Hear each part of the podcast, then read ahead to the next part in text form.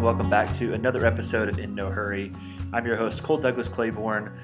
So happy to be back with you guys for another episode. It is Holy Week. I hope you guys are all having a great week as you prepare your hearts for Easter. And I hope that everybody is staying safe and finding ways to manage this crazy world that we continue to live in. And I'm so happy about the episode that I have for you guys this week because I think this is going to be one of the most useful episodes that I will put out during this COVID 19 quarantine era that we're living in, so to speak. My guest this week is Art Rainer. He is the author of a book called Find More Money. And this conversation is all about ways that we can do just that find more money, especially in a time where a lot of people are unfortunately losing their jobs or they're losing their part time jobs or their gig economy type jobs are no longer happening. And this is a great conversation about ways that we can creatively find new ways to make money even whenever we feel like the chips are stacked against us. So this was helpful for me. I think I think it's going to be helpful for you guys as well. And he's just a great financial mind. He's written other books and lots of articles about finances, especially from the Christian perspective. So I definitely encourage you to check out his articles as well. And I will link his website in our show notes. You guys can check that out as well. But I really hope this conversation benefits you because I know that there are a lot of people out there who are hurting for ways to find money right now and ways to make money and they're hurting because maybe they've lost their job. So I really hope that this conversation helps you. I hope you guys find some value in it. And I hope that you come away learning something and are motivated to find more money. Here's my conversation with author Art Rainer. Well, Art, welcome to the show. I, I uh, I'm pretty excited to talk to you here just because I'm hoping I'm going to learn something from this conversation as well. But uh, this is a this is a time where you got a book out called Find More Money, and this is a time where I think a lot of Americans are, are feeling the uncertainty of what's going on, and that's a topic that everybody has on their mind is a way to, to find some more money during this time. So, welcome to the show. I'm glad to talk to you about this book. Yeah. Hey, thank you for having me. I appreciate it. So, talk to me about the premise of this book, how you came up with it, and ultimately, I guess I don't want to say what your goal was behind it, but what what led you to to wanting to write this book? So I've written a few different books on personal finances, uh, the marriage challenge, the money challenge. There's a, a few kids books that, that that are out, and after writing those books and speaking in a number of different different places, I would have people that would either come up to me after speaking or they would send me an email. And they would say something like this Hey, Art, I love what you've written. I love the lens through which you write. But here's my problem I don't necessarily have a lot of debt. Uh, I don't spend extravagantly you know, I don't have all these uh, subscription services. I don't have Netflix. I don't have Disney Plus. I don't have any of any of that stuff. Um, but I'm still struggling to have money at the end of every month just to pay my bills and to put food on the on the table. And and so what I realized is that I had spent a lot of time and understandably focusing on one side of the financial equation. You see, there's two different sides to the financial equation. You have your expense side, which a lot of people um, talk about that particular side. We talk about budgeting and getting rid of debt and all. We talk a lot about that side of the equation. But there's another side of the financial equation that's just as important and just as impactful, and that's the income side of the equation. And so there are some out there where their margin is incredibly slim. And so the idea of them putting money away toward college savings, to put money to retirement, to be able to even pay off any debt that they do have. Uh, it's just it seems so far out there because they have no margin in their budget. In fact, uh, the 78% of Americans right now are living paycheck to paycheck. That's four out of every five of us. 40% of Americans right now don't have $400 or more set aside for a financial emergency. And of course, I would say during these times, those numbers are not going to be better. I don't know what the numbers are, but I can tell you that they're not getting better. And so I decided to make a shift and focus on a side of the equation that I knew well, and that's the income side of the financial equation. I have been doing side gigs um, for actually quite some time. I didn't realize that it was a part of the quote unquote gig economy um, until somebody finally coined it, uh, the term.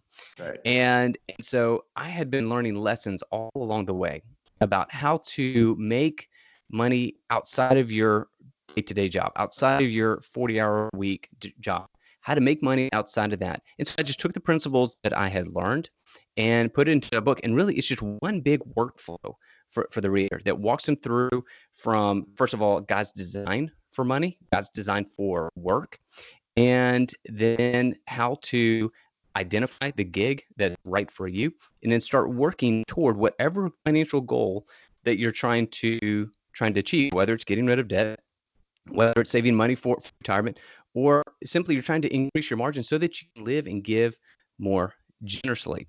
And so, um, yeah, that that was the it was really birthed out of the idea, uh, just out of conversations that I was having with a number of people who expressed the exact same need over and over and over again. I don't think when you wrote this book that you would have envisioned that we would be in a time like we're living right now where the unemployment rates in each state are, are what they are. And I know there's a lot of people that, you know, they've lost either their part time job, maybe even their full time job, and they're relying on whatever side gig that they have to, to bring in money. And a lot of people, or some people don't have that side gig and they're, they're hurting. I mean, and in this, in this type of economically strained period, if somebody's looking to get a side gig where they could start bringing in some more money, I mean, how difficult can it be when the economy is what it is, and uh, what are what are some places? I, I, guess it kind of depends on the person, you know, their skill set and that kind right. of thing. But I guess what advice would you have for somebody who may be looking for ways to make some money during this time when they don't know when it might be okay to go back to work normally? Maybe they work in a service job, you know, they're a waiter and they rely on those tips, and they can't do that now. Um, how can people find what would typically be a side gig during this time whenever uh, there just might not be much out there? Yeah, it, so things have certainly changed. There's, there's no question about that. Um, the side gigs that were viable um, even a few weeks ago um, are no longer viable. I mean, you've we've seen reports about how Uber and Lyft those, those are often the go-to side gigs. When people talk about side gigs, they always go to Uber or Lyft. Um, the, those who have those side gigs, their income is dropping dramatically. Um, if you did Rover.com, um, so uh, maybe you, do pet sitting, basically. Um, there may be some, some opportunity there, but more than likely, that has gone down as well. As more as less people are now traveling so they have less of a need to have somebody take care of their dog. Airbnb that one has uh, inevitably gone down as well. Once again i'm not I haven't seen the numbers. I'm just making right. assumption that there are a number of side gigs that were viable just a few weeks ago that are not necessarily viable now that you're not going to make the same type of income that you could or now that doesn't mean that you're not going to be able to uh, you do those type of side gigs in the future once we when we get out of this. Now we don't know when it will happen, but they could be viable side gigs in the future. So what we're really looking at are more digital options right now. Is people are at home, and uh, the the only way that they have to be able to make income is really through their often through their computer. Um, and so, fortunately, there are still a number of side gigs out there. Um, when, when you looked at the statistics on side gigs prior, once again, to the economic downturn, there were about 57 million uh, individuals in the United States that had a side gig. And, and so there are a number of side gigs out there that um, were impacted, but also are, are not I- impacted um, by uh, these types of downturn. I think of my my neighbor who uh, gets up early in the morning and does tutoring, um, actually in, in China. And so she uh, teaches English to Chinese students, and there are a number of different tutoring options out there, uh, number tutoring platforms out there where you can do uh, that type of work digitally. And I would say that has actually increased more now because parents at home they're looking for options to educate their their, their children. So if you are able to tutor, whether it's on a particular subject or um, even an instrument, there's a number of different um, types of tutoring options. Those types of side gigs and opportunities there have actually increased as opposed to decreased. So the key is finding which side gig is right for you.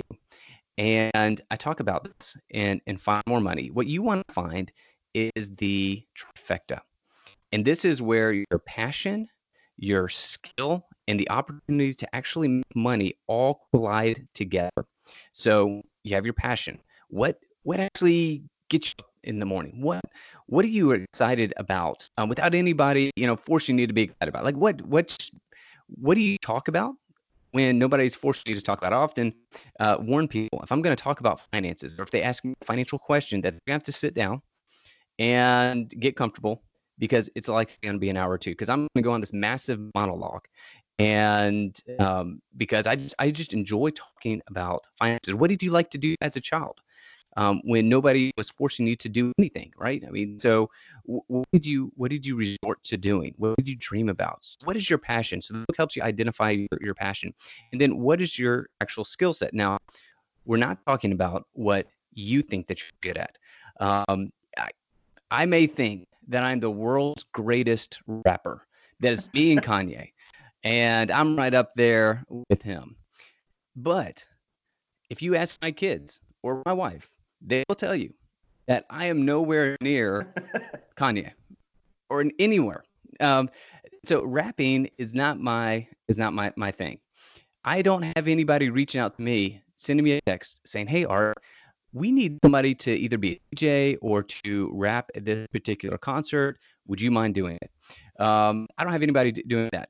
And so, what are you actually good at? And one of the ways to determine what you're actually good at is to see what other people say that you're good at and what other people are actually asking you to do. When you receive a text that says, Will you help me with, and then fill in the blank, what is that thing that fills in, in, in that blank? For me, it's personal finances or organizational finances, church finances.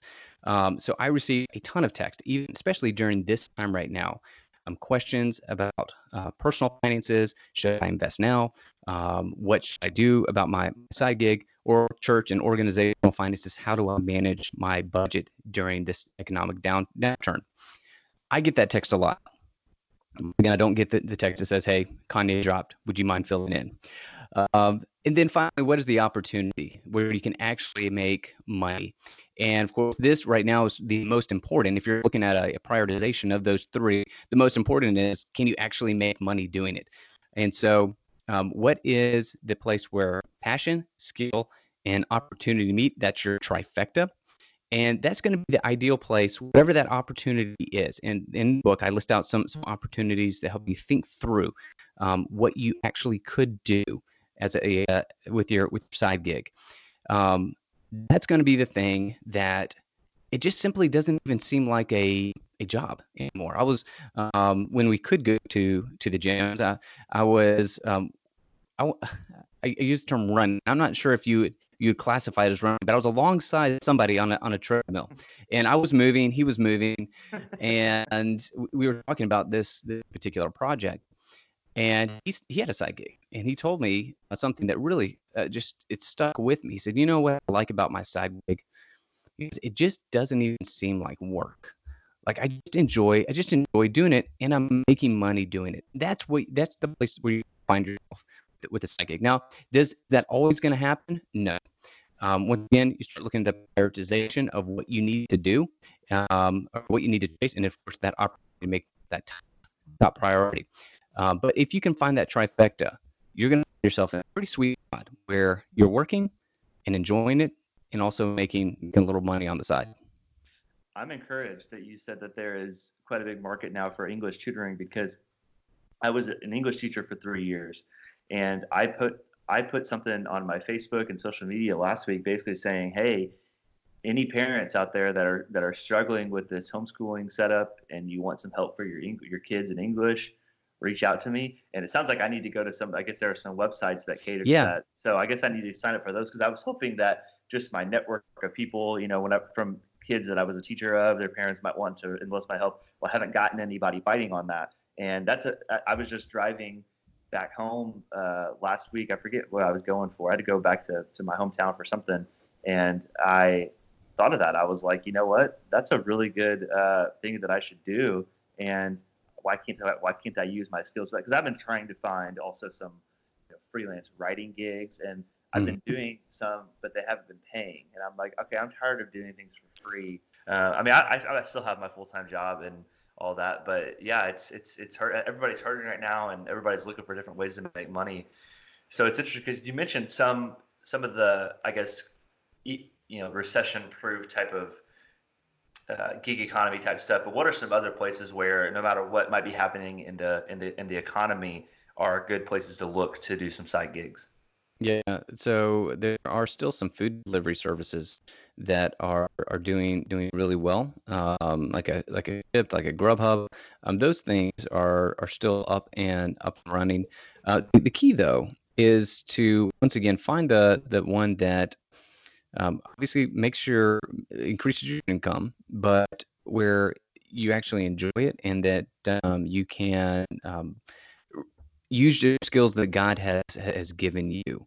And so, just finding those things that, that allow you to increase your income by by making sure that there's your passion there and your skill set. And by the way, so you're getting paid um, for something. Somebody's paying you for something right now.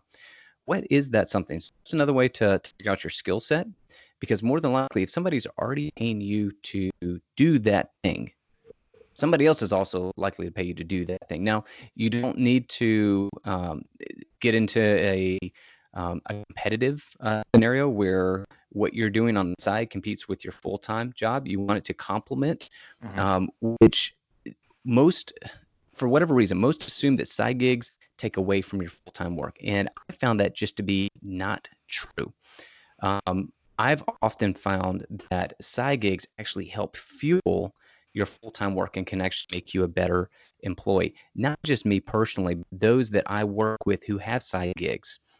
It is amazing what those side gigs have done for them and their ability to do, do their job well with their full-time work. And so uh, oftentimes you get to learn a new skill or improve an existing skill.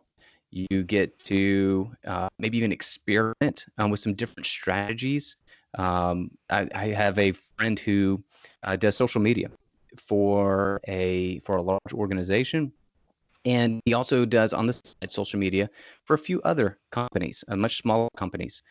But what he has been able to do with those smaller companies, those side gigs, is that they give him money and he gets to experiment from just marketing what works, what doesn't work, and then he takes those lessons learned and applies them to his full time job.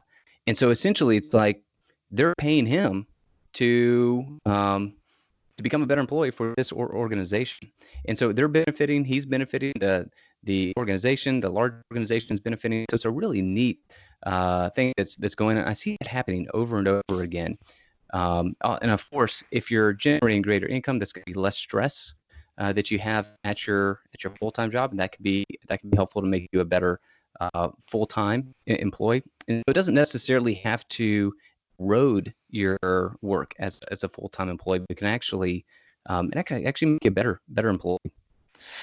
Yeah, what, what I've found through, through, at least in my search and, and, experience with other friends who have had success in the gig economy is that the more creative you are, the better off you can be. And, and not necessarily creative in the sense of like the artistic sense, which that does help, but creative in the sense that you're thinking outside of the box of what your skill set is, where right. you might be able to use that. So, for instance, I by trade am a writer. Okay, if I wanted to be straightforward, I would go to newspaper and magazine and uh, yada yada yada and reach out to them.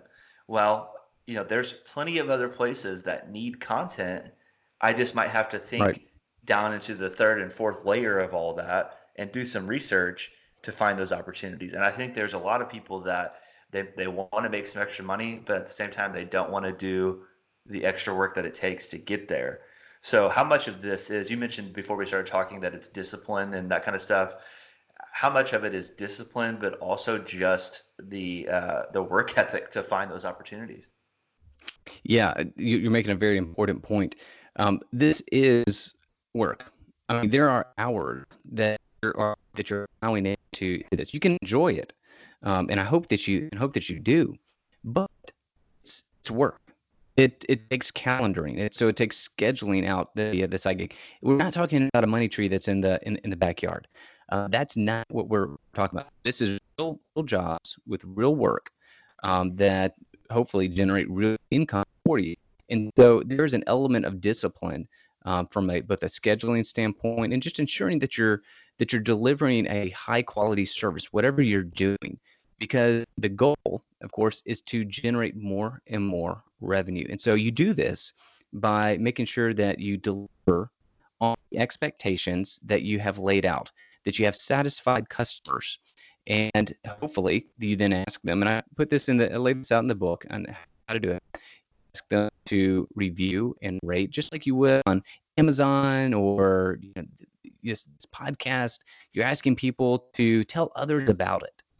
And by doing that, it gets the, the, the word. And you're shown a reliable source for whatever service that you're that you're doing. So it's not just well, I'm just making money and um, I don't have to worry about the customers or anything like that. No, because we're supposed to do everything to the glory of God, including our side gig.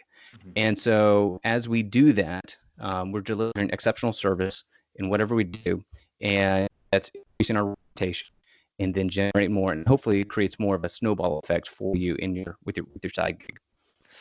That's great. Yeah, I love that. Even just like approaching your side gig with the same level of tenacity that you would approach your real job, and especially because you don't know when times like this might happen, and your real job, your your, your full time job might uh, might come out from under your feet, and you've got to rely on that side gig. I guess the, the downside of it, you know, I got to have Daniel Im on a few weeks ago, or about a month or so ago, and, and his book is kind of about uh, the the negative effects of what this gig economy can cause on people. And his, you know, his book kind of centers on people that maybe might be doing a little too much, and they end up stretching themselves so thin that they don't have as they don't have anything left to give once they're done with their full time job, and then maybe they've got multiple side gigs, and then they don't have time to put toward their family or with God, or it just wears them out. So, how much of this too is a balance of trying to find a side gig that you want to do to make some extra money, but you also don't want to physically damage yourself and and ruin the time that you might have with other people. Yeah, I love that book by by Daniel Im. And um, I, am com- in complete agreement with him. In in the in Find More Money, I ask you to set your your goal. What are you actually going after? What financial are you trying to, to take?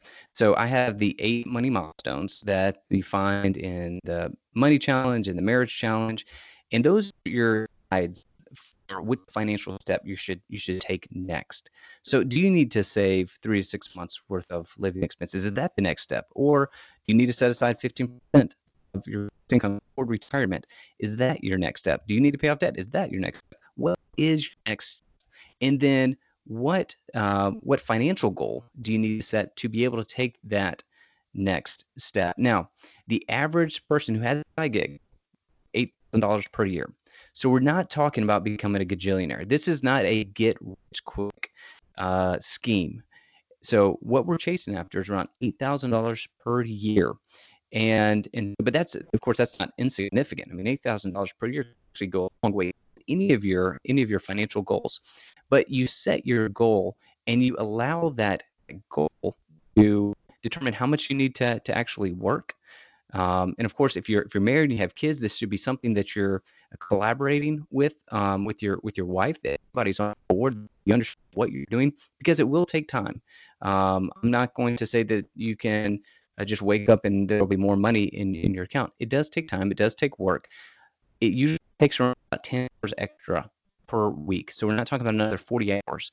Um, if you are going beyond that, that 10 hour mark, um, maybe you're setting the goal too high.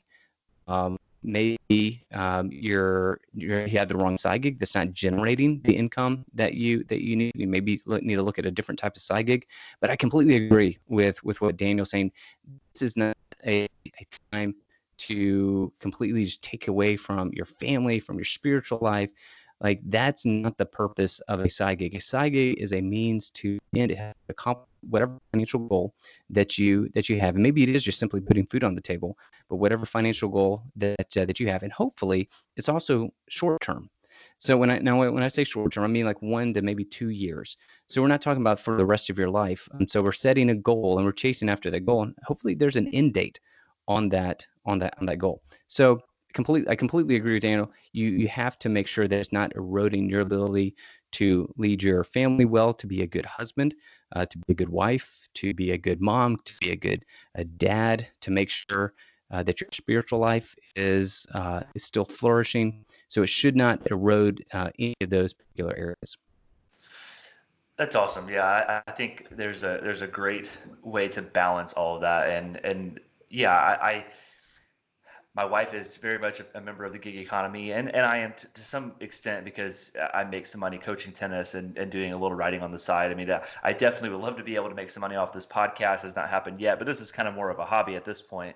Um, but you know, eventually, I, I, hope that maybe this can, can can bring in a little extra money as well because um, you know we're still like she my wife is like i said she's a marriage counselor and for the next couple years she's under an associate license. So the pay that she would be getting is about half of what she would get with the full license. So she's not really getting paid full time so we're kind of at like one and a half paychecks right now. So like we very much are trying to get you know whatever extra money we can on the side of both of ourselves uh, to help that out. So it's we're, we're also trying to make sure that we aren't, uh, you know, taking away time for, for each other. We're trying to make sure that we don't take away time uh, from our time with God and all that kind of stuff. And she she's a lot more uh, disciplined, I think, than I am in terms of scheduling out her day and you know what she's doing. Not necessarily hour by hour, but she's really good about like, hey, every morning I'm getting up and I'm doing this and this and this, and I'd like to get to that point. And I, I kind of like I, I did a I did a podcast a few weeks ago where I talked about how like obviously nobody wants what's going on in the world, but I also think that there's a lot of beauty in the idea that there's some stillness and there's a chance to recalibrate where we get our identity, where we get our joy. And for me, it's kind of like I can really reset without any distractions and focus on some of the things that I want to do. Um, like I, I mentioned this on pretty much every episode because I have a lot of writers on here and I love to talk about it. But you're talking to me on Skype, so you can see behind me this board is a book that I've been working on for about a year and a half.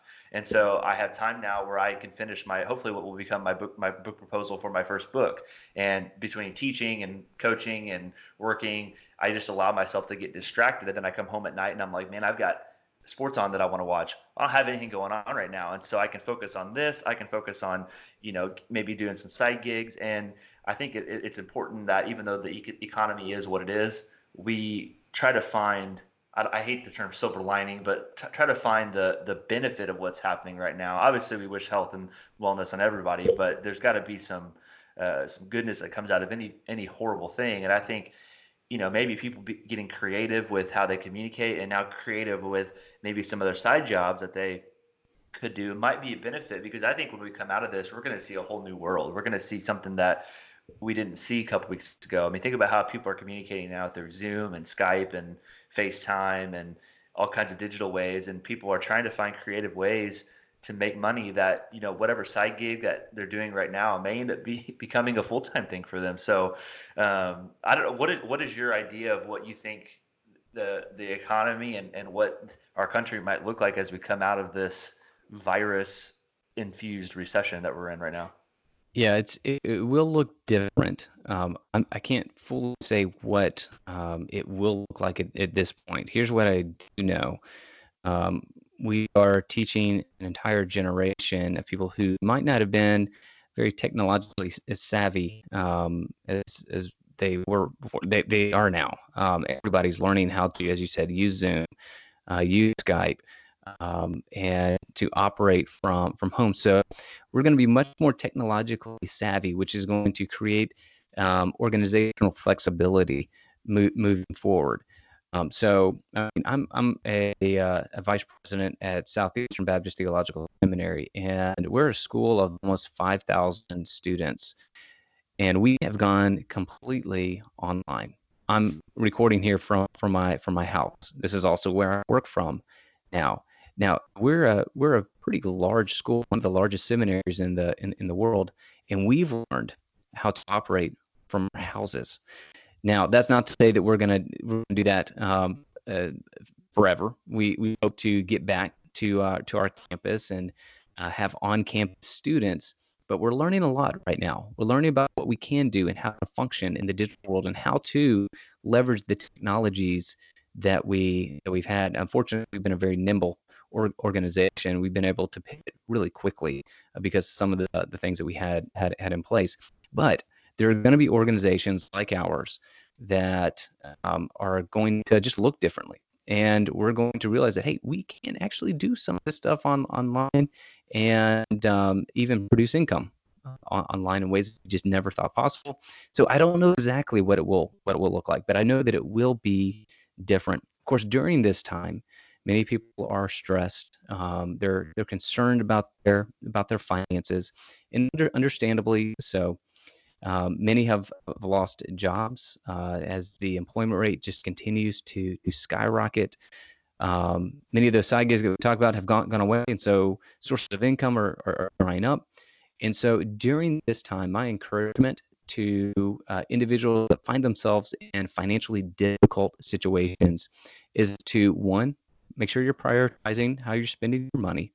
Um, so if you um, have a house payment, if you have utilities, food, obviously make sure that you're you're taking care of those priorities. And I would, um, of course, add even before that. I know this sounds a little counterintuitive, but um, don't neglect your generosity.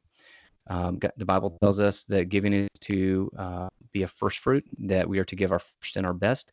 And there's no really not an exclusion clause on that, which is it's not an easy thing for me to say. So fortunately, you know, the Bible says it. It's not an Art Rainer thing, but it's a it's a Bible thing. And so, um, even if um, you find yourself with a drastically reduced income, whatever income that that may be, make sure that you're giving your first and your best to to God. And remember the widow's mite, right?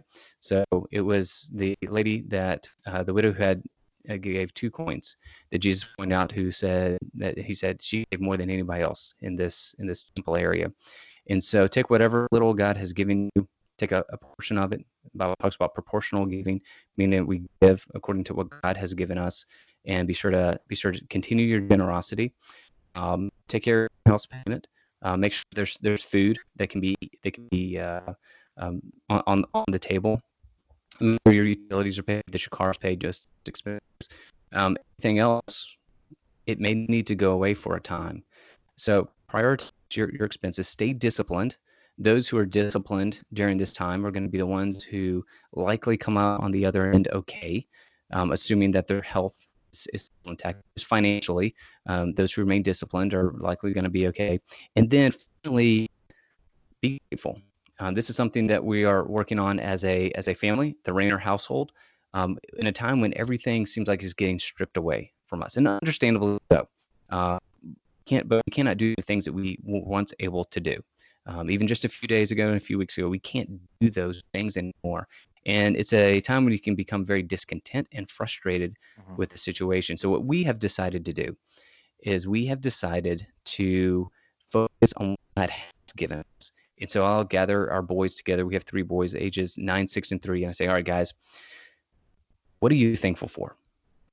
And I'll get it things started and I'll say, yeah, I'm thankful for the house. I'm glad that we have a roof over our head during during this time because there's you know there's people out there that don't have a roof over their head and i'm grateful for for that um and then i will in and say i'm grateful for our food and i say you know buddy i am with you i'm thankful that we have food on the table um, it may look a little bit different right now, and we can't go to the grocery store as much as we, we used to before.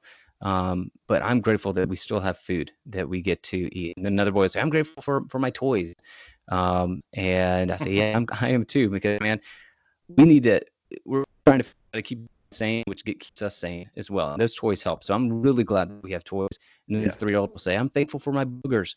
And I'll say, you know what, buddy, I, I'm not, I don't know if I'm there with, you, but I'm thankful, thankful for, it, for those.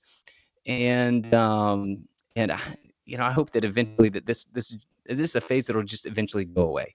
Um, but uh, you know, we're we're focusing on those things that that we have been given, and by doing that, um, we find ourselves less concerned about what we don't have.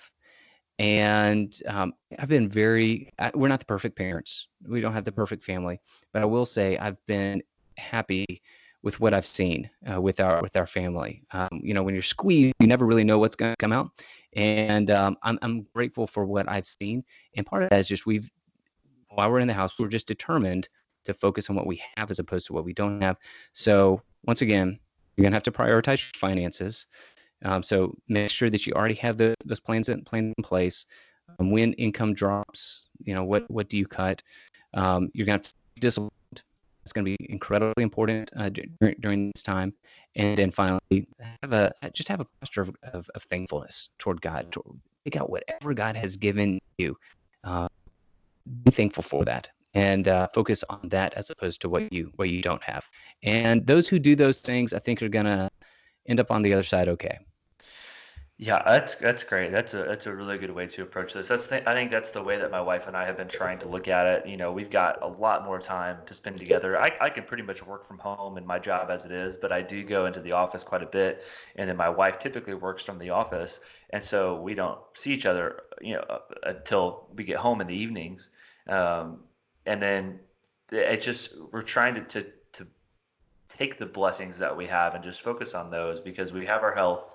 Um, we've got we don't have kids yet, but we have two cats that we can hang out with, and uh, you know we get to go on walks occasionally or whenever it's nice out, and you know it's just yeah like I'm I'm I was just thinking about that. I went on a walk by myself yesterday, uh, and I just was kind of I was just thanking God like you know for for the just the weather, and even though we're in this uncertain season, just thankful for the the different things that we have that you know maybe people that live in other parts of the world don't have, and we take it for granted. And it was weird because I, I just kind of was thinking to myself, you know, this is almost like a kind of a peek into what maybe life was like before it got so hectic. Where you know I was walking, there was hardly anybody on the streets, not really many cars out, not a lot of commerce going on, and it kind of was like, man, I wonder what life was like before it got so busy that you know like like we're like the lives that we're living now and yeah I, I think it's just a great way to you got you got to think about what what it is that we're grateful for what it is that we can focus on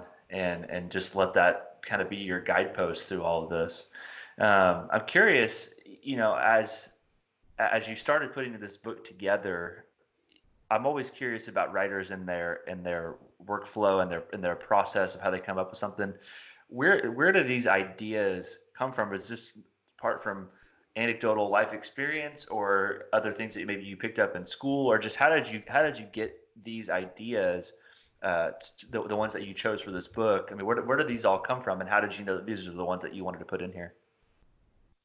Well as I, as I mentioned before it really started out of the, just the conversations i was having with everybody. I recognized that there was a there was a need out there um, and the, the reality is there's not many books, if on the incomes from a from a Christian worldview on the income side of the financial equation.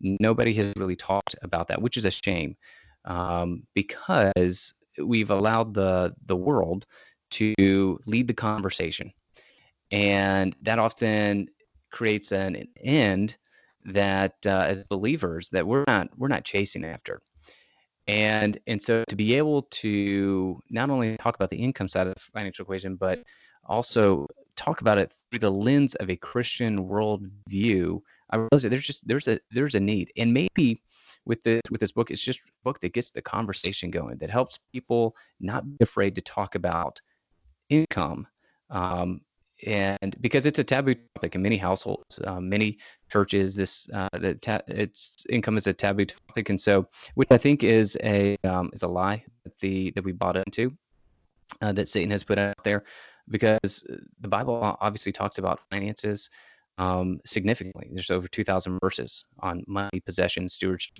Jesus spoke about money more than any other topic while he was here yeah. on earth. And so this idea that we should not talk about it, a really weird um, mindset that we have. And I think part of it is that we we have an amazing opportunity, even right now, um, when things are kind of crazy. But we have an amazing opportunity as evangelicals in America. Um, I actually these these this um, concept from a guy named James Wise who wrote a book called Inheritology um, I, I, adjusted the numbers that I'm going to go through here here in a second. But we in the next 20 years we're um, we're in the middle of what's called the Great Wealth Transfer, and uh, basically have money transferred from one generation to the next in the form of estates um, as one generation passes. And they anticipate that around $30 trillion with a T will, trans- will transition from one generation to the next over the next 20, 20 years. Let's assume that evangelicals make up around 25% of America. Now, you can debate those numbers. Ultimately, you see it, it doesn't matter. If that's the case, then 7.5 trillion, now once again with the T, dollars will be in the hands of evangelicals just with the great wealth transfer alone. Now, uh, rough numbers um, on for unreached people groups, those who have yet to hear the name of, of Jesus, it's around 3,200 people or people groups around the around the world. Now, let's assume that it takes $75,000 per year to reach one unreached people group. Um, then let's also assume that it takes more than one year, but it really takes 20 years to really engage that that group. 3,200 times um, 75,000 times 20 years is about 4.8 billion dollars with a B. Now, once again, we have 7.5 trillion with a T. 4.8 billion with a B is what we need. If you don't know the difference between a billion and a trillion, there's 1,000 billion and 1 trillion. So what we're talking about is just a drop in the in the bucket. The reality is that God has given us significant resources in, in the United States alone. And I could not help when I read those those numbers. I could not help but think, well, what if we don't? What if we don't do something about it? What if we don't start talking about finances differently, starting with with a different why? Often when we talk about finances, it's so that we can do whatever we we want. I just you know, if you if you have debt, I don't know if you do, but I care less about you getting out of debt. If all that you're going to do after you get out of debt is just spend it on, on whatever you want. I care less. Now I get out of debt, great, but I don't that that, that just doesn't motivate me. What motivates me and I think we should be talking about finances and even the income side of the financial equation is that I want you to get out of debt. I want a financial coach to coach somebody to get out of debt, not for their sake, but hopefully to free up more income, more more money to then reach those unreached people group. I care about that unreached people group in, in India that is yet to hear the name of Jesus. Let's get out of debt for that. Mm-hmm. Now I can get that I can get pumped. Let's, let's find money to free up more margin in our budget so that we can live and give more generously advance God's kingdom around the world. That's what I'm that's what I get pumped about. And um, I, lay that out and, and find more money. We need to start with the right why. And it, it takes us being honest about this, this this conversation and being willing to talk about that be willing to talk about money, what the Bible actually says about money. And so, um, but once again, I think we bought into a significant lie and it has eliminated us from one discipling in one of the most significant areas um, in, our, in our lives, and then two, limiting the opportunity, um, or at least chasing the opportunity that God has has laid before us.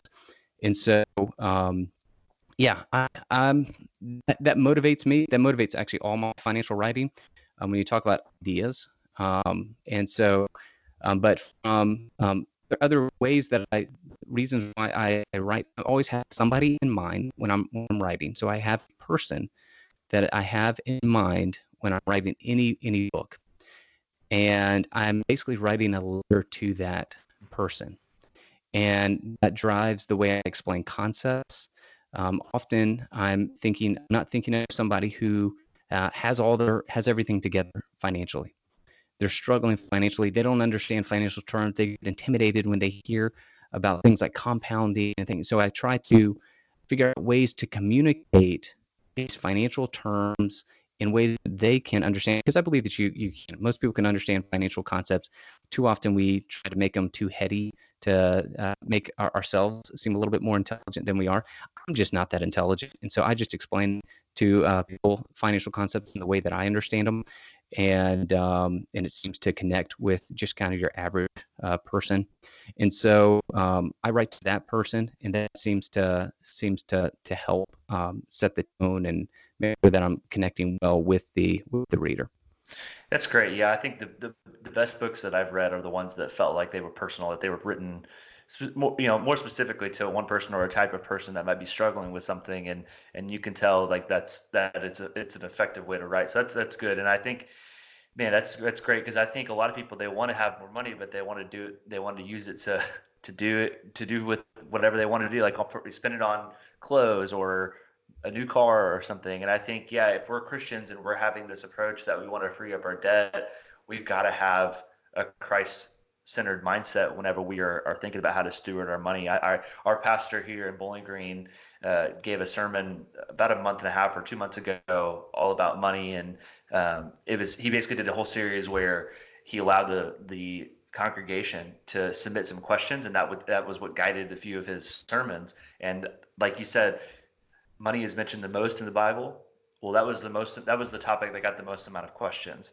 And whenever Emily and I got married, uh, he was saying how obviously money is one of the biggest reasons for problems in marriages. And if you don't have a budget, then you basically don't have like a contract in your in your marriage. And so we, we've really had to have some hard conversations about money, just because you know neither my wife and I or I are, are really the, the strongest when it comes to money or anything like that, but we understand the, the the importance of how we need to steward our money correctly. We need to make sure that we are are not uh, overspending. My wife is now doing. Are you familiar with what's, what's called the contentment challenge? Have you ever heard of this? I, I have not, but I'm intrigued. So she did this a few years ago, but shortly after we started dating, and it's where you take about three months and you eliminate purchasing any unnecessary things. So for her, that's you know shopping or really any I, I forget how it's defined. She's she was a little bit more rigid the first time she did it.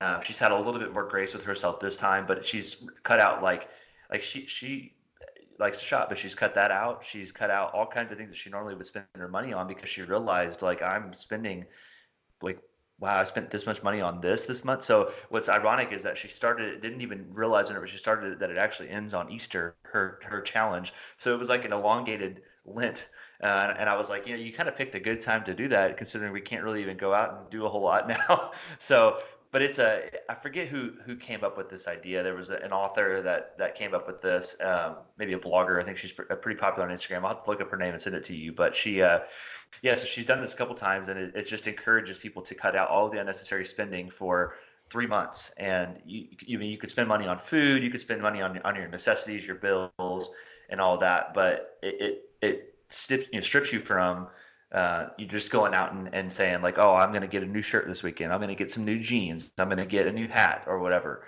And so it's a, it's a way to to keep yourself accountable. It's a way to make sure that you uh, only spend money on the essential things that you need to spend money on. And then then you could see at the end of that, like, man, I have so much money left over just because I didn't spend it on that kind of stuff. And yeah. I've not been brave enough to try it yet. Uh, I don't I don't really buy but I don't really buy a lot of things. My big thing is that I like experiences and so I, I, prefer to work from a coffee shop a lot. And so I'm guilty of going there two or three times a week. And then I look back and I'm like, okay, I just spent way too much money this month there when I could have just worked from home. And so that's where you talk about discipline. It's got to be discipline where like I might be craving that. I might be wanting to go get coffee. Um, but I've got to just be like, you know what? I went yesterday. I don't need to go today. So that I think the discipline part, at least for me, is the most difficult part. Um, you know, I, I in your experience, I mean, what has been, I don't want to say the most difficult thing, but I think for most people, discipline is going to be one of the hardest things uh, in terms of saving money and not overspending. What are some of the challenges that you have seen that people often run into?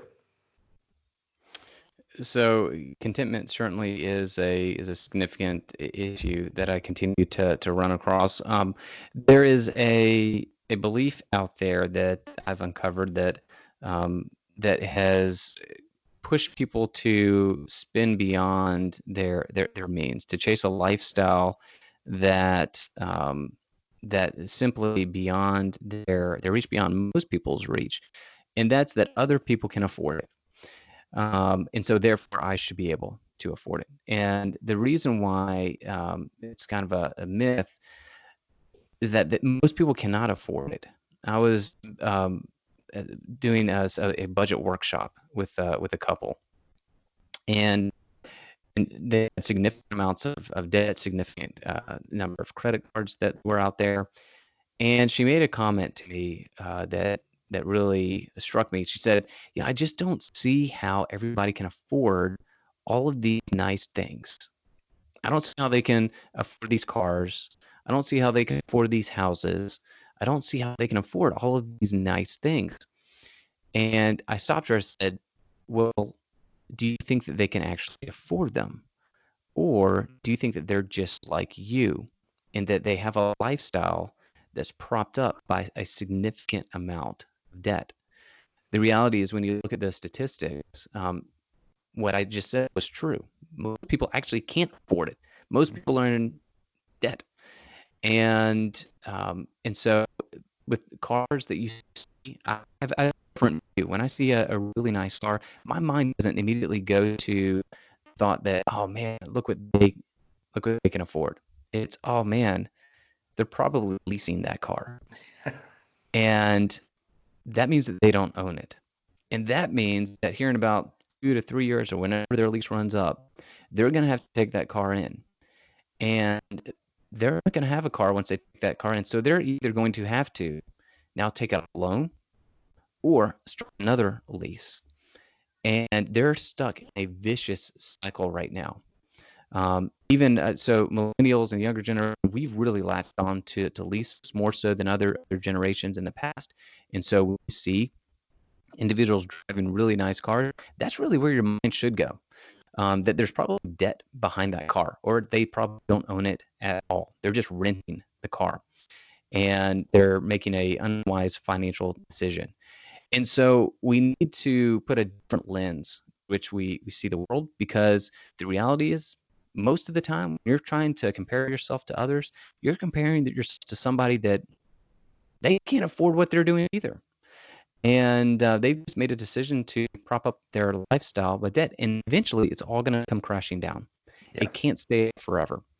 And so stop chasing the joneses. Stop chasing the gateses bill and melinda gates. You know no, we're no longer t- chasing just our neighbors. We're, we're, we're watching the lifestyle of literally billionaires. Yeah. and we're comparing our lifestyle to the billionaires. So stop chasing these people because once again more than likely they can't afford it either, and it's going to only lead to financial ruin for uh, for for you. So stick within your means, be content, focus on what you you do have, be grateful for those things, and stop thinking that everybody can afford what they're doing as well.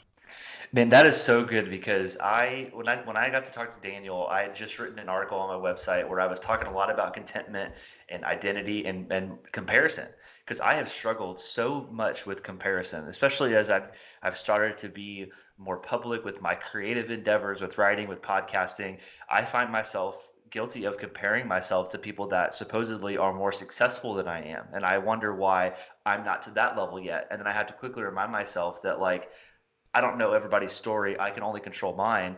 But what I what I found, and you just hit on it. Whenever I did some research for that article, I did not realize. I mean, I guess I knew it, but I didn't really think about it as much. But yeah, like there are people that are literally going into debt to be able to continue their lifestyle on social media. And Daniel brought up, and I, whenever I talked to him, he said, you know, five years ago or ten years ago, you never would have seen people talking about Iceland. Nobody knew what Iceland was. And now everybody's going to Iceland because it looks awesome on Instagram. And and you're sitting at home and you're and you're in your pajamas, your sweatpants, and you see these people posting these pictures, and you're like, I want that. And so then you decide, okay, I'm going to book a trip, whether it's Iceland or wherever else. You want to book a trip to a place that you know is going to look awesome on social media, so you can take those pictures. And there's so many people that are, are they're overspending outside of their means to continue and show off a lifestyle that they can't keep up. And I think that is one of the most dangerous things that my generation and our generation faces because that's the world. People think oh you've got this going on on social media so obviously you're successful and i want to i want to have that too. And then you know we're driven by the amount of likes we get and then it's like oh well i got 300 likes. Let me see if i can get more. And i mean for some people the, the amount of likes that you get does mean more money because you can get ads that you can sponsor on social media. But for the average person and for the for most people you're not going to be an instagram influencer. And people are, are chasing that lifestyle and they're in, they're actually throwing themselves into debt to to chase that lifestyle. And I, I mean, I, what is there's there's no cure for it, but I mean, what what can we tell our generation eh, other than just to say stop to, to realize. I mean, I guess they're going to have to look at their bank account and realize that it's hurting them. But if that doesn't do it for them, I mean, what are what are the ways that we can get people to to stop chasing that lifestyle and just be content? Ask why. Why yeah. are you doing this? Yeah. What what what void what void are you trying to fill right now? Um, the the reality is when you're doing those types of things, you're it indicates that your why is is off. Um, your understanding, your your why behind your fi- the financial decisions that you make is is off. Um, and it's it's ironic because even secular research shows us that those types of decisions don't lead to greater contentment, greater satisfaction. In fact, it's all the, the opposite, that you will find yourself less satisfied, less content with what you have by making those decisions. What studies show us um, is that if you use your money to benefit others, if you are generous with your financial resources, then you will uh, develop a greater sense of contentment and satisfaction with your financial resources. And of course, I, I read those studies, and to me, it just points back to God's design for us that we were designed to be to be generous, to reflect God's generosity toward us. And and so when we are generous to others, we find ourselves with just more content, and it's because our why becomes the, the right why. And so um, when uh, when when I hear about that, I always think, well, why are you doing this? What are you actually trying to, to accomplish? And for most people, it's actually not even money. They're they're chasing after something else. They want to be somebody. They want to be perceived as as somebody. And so um, they're they're chasing after something that ultimately just won't won't fulfill. And so they're going to end up in a financial mess and incredibly discontent at, at the same time. It's going to be um, it's going to come crashing down. Yeah, I, I think, in my opinion, contentment is is one of the greatest battles that our generation and, and younger people are facing now. And I think social media has been the the major culprit of that. And there's obviously great things about social media, and, and we've seen good things about the internet as we have uh, progressed into this uh, coronavirus situation.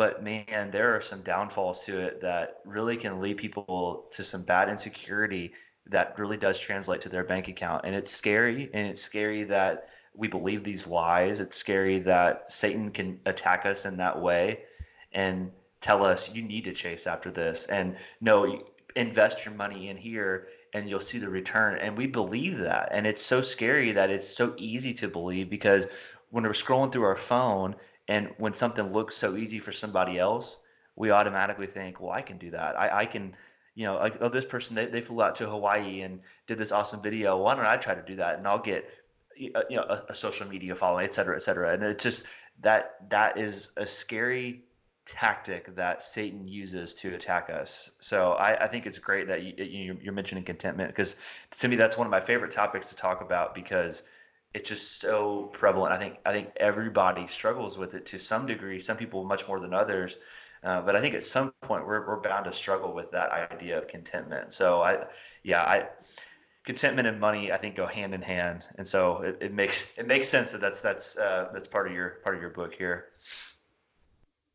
Um, one of the last questions that I always like to ask people is, you know, the, the show is called In No Hurry, and so a lot of that kind of has to do with contentment, um, but it's mostly about whenever life and I keep saying I've got to figure out a way, a different way to ask this um, because we're not really living a hectic lifestyle right now. Um, you know, we're, we're all kind of not mellow, but we don't have as much going on as we did. So right. what, what I usually like to ask people is, you know, when your life gets hectic or whenever you're you're out of control and and you can't really uh, keep your keep your schedule where you want it to be, what are some things that you do to kind of peel back from that that hectic schedule or hectic lifestyle to just relax and, and be with God and, and just uh, allow yourself to not be in a hurry? What are, what are some ways that you that you do that in your own life? Well, I do try to turn turn towards Scripture, and um, and I'm one of those who need some type of plan, uh, like a reading plan. And I found that that's the way that um, that I stay consistent. And so um, diving into Scripture and diving into my um, reading plan, one of the ways that I that I do that. Um, I also try to focus on um, my voice So I'll look at um, the Facebook memories, and I, I, love them and I hate them at the same time. Yep. I love them because it brings back a memory. Um, I hate them because it makes me realize how quick this move. And I, I, had one even this morning that was my boys uh, just last year. Last year, this time we were actually on on the beach in South Carolina.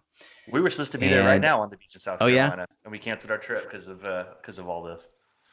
Well, I, I, looked at them, and it was a picture of them three on, on, on the beach, and um, it, it, it amazed me in just a year's time how much they had they had grown.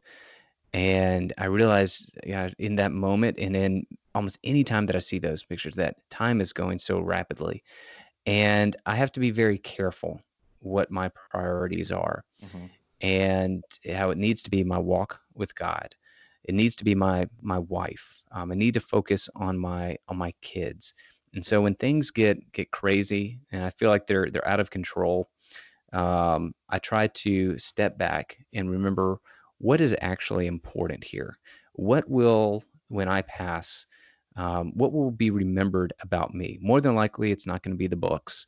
Um, those will have long since passed. They're going to be, you know, dated. Um, so those things uh, aren't going to aren't aren't going to stick around. But the memories that I have with my boys, my my wife, um, my spiritual legacy. Those are the things that are going to stick, at least for a generation. The reality is, probably after two to three generations, nobody will have any idea who Art Rainer was. That's the reality for the vast majority uh, of us. And so I try to keep perspective um, when things are are getting crazy, and I feel like, oh, I have to do this, I have to do this.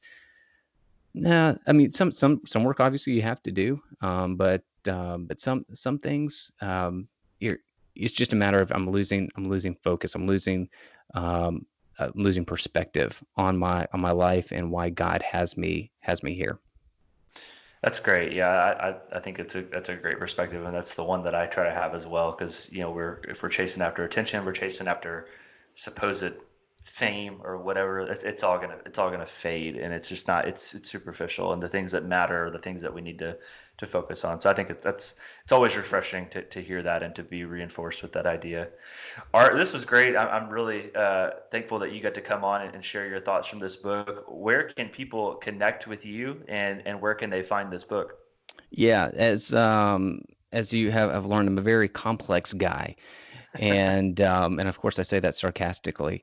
Um, so where they can find me, I am just an incredible original um, thinker in that I made my uh, website um, artrainer.com and uh, just incredibly creative. And That's so crazy because mine is just coleclayborn.com. So we're the same wavelength. and so if if anybody wants to find me, that's a that's a pretty easy way to to find out what, what I'm doing um, any of the, the social media accounts. I'm, I'm usually pretty good at, at responding. So Twitter is actually the main one that, that I use, but I'm also on Instagram and Facebook. Um, so you can reach out to me there. Um, you can email me at art at artrainer.com. Um, there's just a number of, if, if somebody wants to find me, they can, they can find me. Yeah. That's, that's what I always say at the end of the show. I'm always like, I'm pretty much Cole, I'm Cole Clayborn on pretty much every social media platform. You can find me there. So uh, there, there's not too there's not too many other arts out there, and yeah. if they are, they're usually usually in their 70s or 80s. and there's yeah, that's uh, you and I, Cole. I think is kind of a unique name too. So we, we have got that going. We're we're cornering the, the market on the internet for unique domain name, unique named domain names. Uh, and I'll and I'll have links to all of your stuff in the show notes as well, so people can click on that and check you out as well. But Find More Money is out. Um, if you haven't read it yet and you're looking for some financial help during this during this time or really in general, uh, you know, pick up this book and definitely give Art a follow. Art, thank you for coming on. This was a lot. Thanks for having me. And I'm excited to put some of these uh, some of these ideas to work in my own life and, and share them with my wife as well. So, um, hoping you know, I, I think we're going to get through this as a country. We're going to get through this. Uh, if you're a gig economy worker, whether you're, you know, full-time worker, I think we're going to get through this, and I think we're going to come out even stronger. Like we talked about earlier, I think there are there are a lot of jobs that we may not even know that, that, that might exist whenever this happens. And so I'm excited to see what our country looks like after this. Hopefully, it's a lot better than what we're than it was before. Um, but thank you again. It was great, and uh, we'll catch up again soon. Sounds good.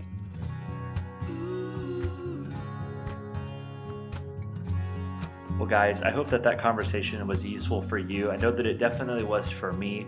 So I hope that you were able to gain something from that and come out with some ideas of ways to make money, whether that's during this COVID 19 crisis that we're living through, or even whenever we're out of this and the economy is back to being stronger. It always helps to find ways to make some extra money. And I really liked what he had to say about finding things where you can kind of blend your passion with your expertise and the things that you're already good at. And so hope that you can already brainstorm some things that maybe you could do right now and find some ways to make some more money.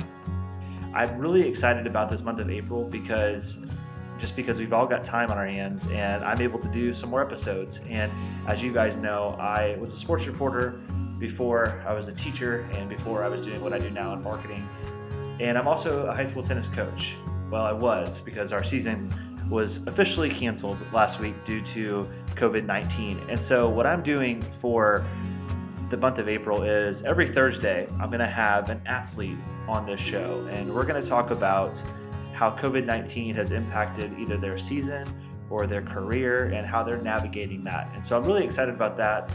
We'll have some bonus episodes this month. It'll be kind of like we're doubling up on episodes. So, hope you guys will tune back every Thursday for those conversations.